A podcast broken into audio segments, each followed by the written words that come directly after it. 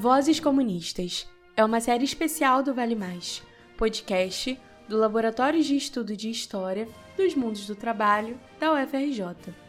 Nessa série, homenageamos o centenário do Partido Comunista Brasileiro, PCB, e divulgamos áudios que permitem uma reflexão sobre as fortes e complexas relações entre o partido e os mundos do trabalho ao longo da história do país. A cada 15 dias, um trecho de uma entrevista de antigos sindicalistas, lideranças operárias e camponesas, ou mesmo trabalhadoras e trabalhadores de base, conta um pouco da história do PCB e sua importância para a história do trabalho no Brasil. Pesquisamos áudios em acervos públicos e particulares de todo o país, que serão apresentados por pesquisadores e historiadores e especialistas na trajetória do partido. Em nosso quinto episódio, apresentamos trechos de uma entrevista com Demistocles Batista, ou Batistinha, um dos principais sindicalistas do PCB. Batistinha era ferroviário, trabalhador negro, foi presidente do Sindicato dos Ferroviários da Estrada de Ferro Leopoldina e um importante líder da categoria ferroviária no pré-64. Essa voz comunista é apresentada pela historiadora Isabela Vilarinho.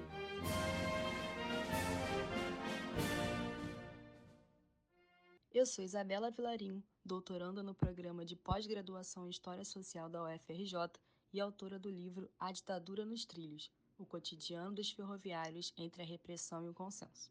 Vou apresentar hoje o depoimento de Demístocles Batista, o Batistinha, importante liderança ferroviária e deputado federal, além de militante do Partido Comunista Brasileiro.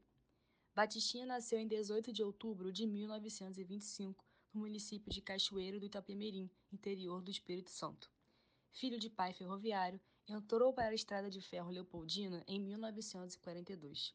Ele integrou a primeira chapa de oposição para a presidência do Sindicato dos Ferroviários da Leopoldina, exercendo o cargo por duas vezes ao longo dos anos 50. Batistinha formou-se em Direito pela Universidade Federal de Vitória em 58 e, além disso, fez parte do Pacto de União e Ação, o PUA, e o Comando Geral dos Trabalhadores, CGT. Ele liderou greves históricas durante o intervalo democrático dos anos 40 e 60, como a greve da paridade e a greve da legalidade. Foi deputado federal em 1963, caçado pela ditadura militar em 64.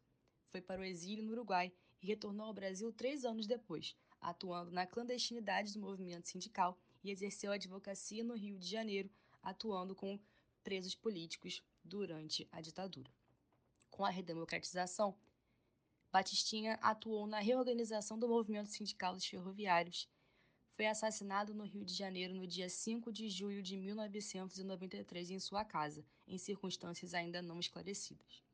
A entrega da entrevista, que ouviremos, foi realizada em maio de 1986 por Marcos Maio e Nara Brito, no Rio de Janeiro, como parte de um projeto de história oral da Fundação Oswaldo Cruz, onde está depositada.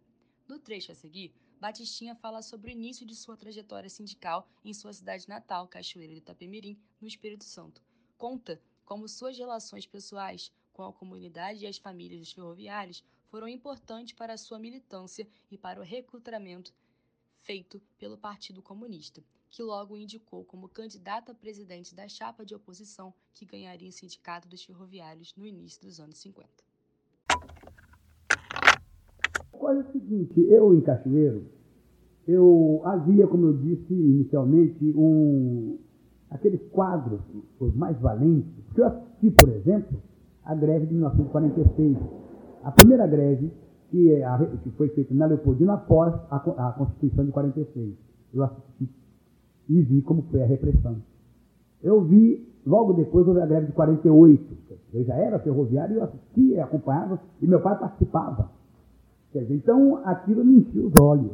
Né? Me enchia os olhos. E ao mesmo tempo eu era estudante secundário eu era estudante secundário. E eu, já na greve de, por exemplo, na greve de 48, na, ambas as greves, eu já, já fui grevista. Na greve de 48, eu já estava, assim, a, a, um pouco a mais, já estava mais ligado até ao, ao, comando de greve local. Embora não é no curso do comando, mas eu estava muito ligado, porque meu irmão era advogado. e, e dava assistência aos trabalhadores nessas horas difíceis, né, greve, etc.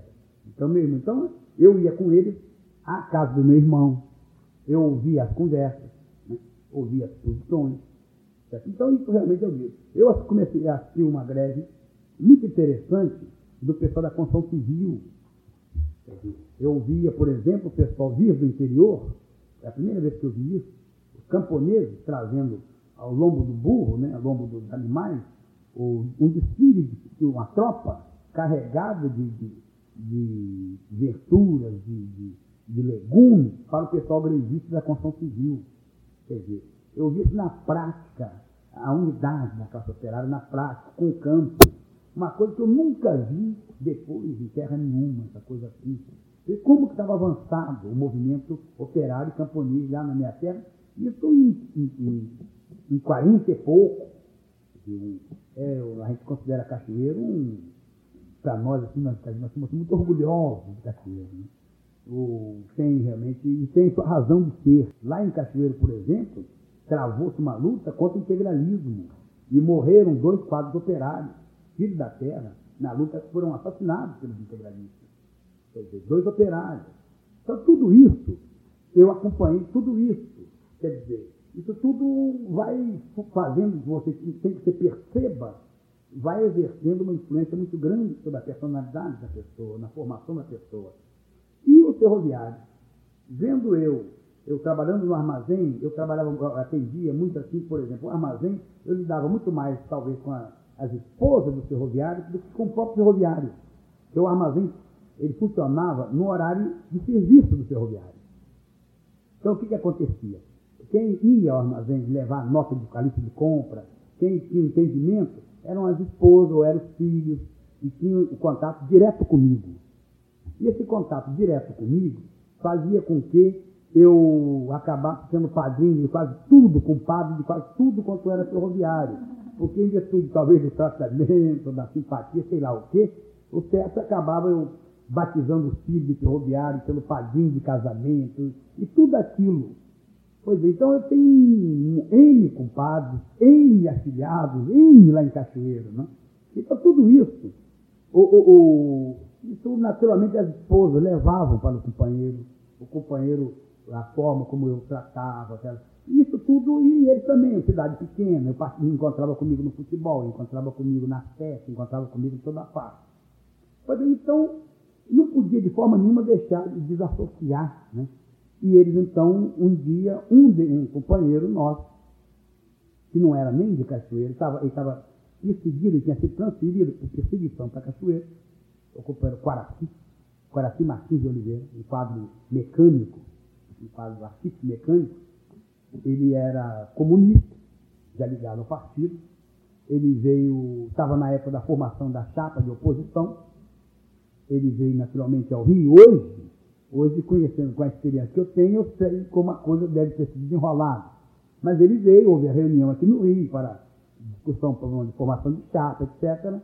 E ele disse então que ele tinha um candidato à presidência de cidade. E o pessoal quis saber, então ele disse que era um rapaz que tinha o nome de Demistócrates Batista. E o pessoal achou que era um palavrão. Quer dizer, que não era possível. Mas como, quando disseram, ele pediram o perfil e ele deu. Ele é um, um rapaz que, muito moço, mas está estudando, etc., está muito ligado lá com a gente e tal. Então, ele parece que ele conseguiu convencer o pessoal. Então, eu vi já, eu não fiz aquele estágio de delegado sindical, etc. E eu lutei, eu relutei muito. Eu achava que na chapa quem deveria encabeçar deveria ser outros companheiros que detinham experiência muito maior que a minha, que eu não tinha nenhuma experiência eu era pessoa de Grêmio estudantil, quer dizer, era uma coisa assim, muito diferente, né? E no Grêmio estudantil eu lidava com, com os filhos da burguesia e os filhos da classe operária, porque o colégio permitia esse intercâmbio, né? o colégio interior, na mesma sala, na mesma classe. Então, mas não, o pessoal exigiu realmente que eu viesse na presidência do sindicato.